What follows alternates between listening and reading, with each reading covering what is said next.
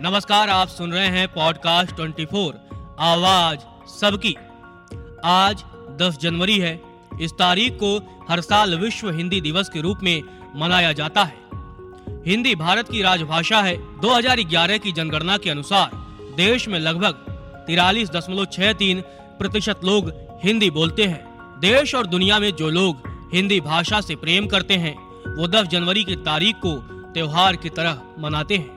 ऐसे में आज हम आपको अपने खास एपिसोड में विश्व हिंदी दिवस के इतिहास और इसके महत्व के बारे में बताएँगे। साथ ही आपको ये भी बताएँगे कि विश्व हिंदी दिवस और हिंदी दिवस में क्या अंतर है। साल 1975 में देश के तत्कालीन प्रधानमंत्री इंदिरा गांधी ने पहली बार वर्ल्ड हिंदी कॉन्फ्रेंस, यानी फ़र्स्ट वर्ल्ड हिंदी कॉन्फ्रेंस का उद्घाटन किया। इसके बाद से भारत समेत संयुक्त राज्य America United Kingdom Mauritius Trinidad और टोबैको जैसे विभिन्न देशों में विश्व हिंदी सम्मेलन का आयोजन किया गया। इंदिरा गांधी द्वारा विश्व हिंदी कॉन्फ्रेंस की शुरुआत के बाद भारत में पहली बार साल 2006 में विश्व हिंदी दिवस मनाया गया।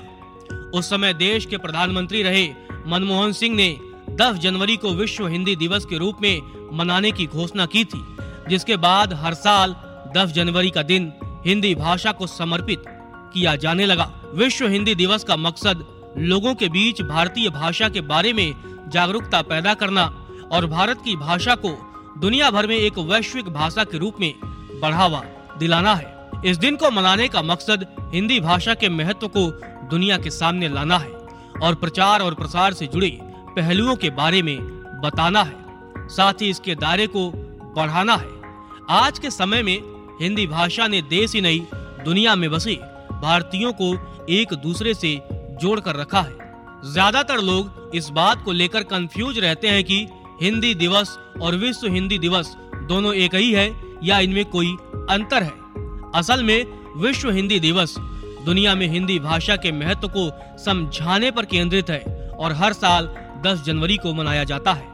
वही हिंदी दिवस भारत में लोगों के अंदर हिंदी भाषा के प्रति जागरूकता लाने पर केंद्रित है और हर साल 14 सितंबर को मनाया जाता है।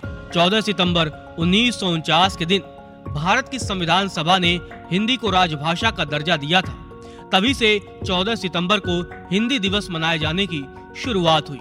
आज़ादी मिलने के बाद विविधताओं से भरे देश को जोड़ने के लिए एक भाषा का चुनाव करना मुश्किल था। देश में कई भाषाएँ और बोलियाँ बोली जाती थी, जिसके चलते काफ़ी सोच विचार के बाद हिंदी को राजभाषा चुना गया। आज के समय में हिंदी विश्व में पाँच सबसे ज़्यादा बोली जाने वाली भाषाओं में शामिल है। देवनागरी लिपि में लिखी जाने वाली हिंदी भाषा विश्व की सबसे सरलतम वैज्ञानिक भाषा है। हिंदी भाषा की लोकप्रियता का अंदाज़ा इस बात से लगाया जा सकता है कि अंग्रेज़ी भाषा भी हिंदी के कुछ शब्दों को अपना रही है, जैसे अवतार, योगा आदि। भारतीय समाज के लिए हिंदी की अहमियत का ज़िक्र करते हुए स्वामी दयानंद सरस्वती ने कहा था कि हिंदी के माध्यम से भारत को एकता के सूत्र में पिरोया जा सकता है। विनोबा भावे कहा करते थे कि मैं किसी भी भाषा का विरोध नहीं करता, लेकिन मेरे ही देश में हिंदी का सम्मान न हो, मैं ये बर्दाश्त नहीं कर सकता। आज विश्व स्तर पर हिंदी को बढ़ावा देने के लिए सरकार तथा गैर सरकारी संस्थाएँ काम कर रही हैं। हिंदी का विश्व में प्रसार बढ़ाने के लिए मॉरिशस में विश्व हिंदी सचिवालय बनवाया गया। इस सचिवालय का उद्देश्य हिंदी को अंतर्राष्ट्रीय भाषा के रूप में स्थापित करना है तथा हिंदी को संयुक्त राष्ट्र की आधिकारिक भाषा बनाना है। लेकिन इन सब बातों के साथ सिक्के का दूसरा पहलू ये भी है कि किसी भी भाषा का प्रचार प्रसार लोगों के द्वारा ही पूरा होता है। लोग जैसा सुनेंगे और देखेंगे, वैसा ही आगे प्रसारित करेंगे। भारत में हिंदी समझने और बोलने वालों की संख्या तो हमेशा से ज़्यादा रही है। लेकिन आज हर हाथ में मोबाइल आ जाने की वजह से बाजारों ने हिंदी समझने वालों को एक बड़ी संख्या की तरह देखा और उन्होंने हिंदी के जिस स्वरूप को लोगों के सामने ऑडियो विजुअल यानी बड़े पैमाने पर देखने सुनने वाले माध्यम में परोसना शुरू किया है, वह हमारी भाषा का प्रतिनिधि स्वरूप नहीं है। विश्व हिंदी दिवस पर आप भी हिंदी भाषा को आगे बढ़ाने का संकल्प लें और सुनते रहें। पॉडकास्ट 24 आवाज़ सबकी।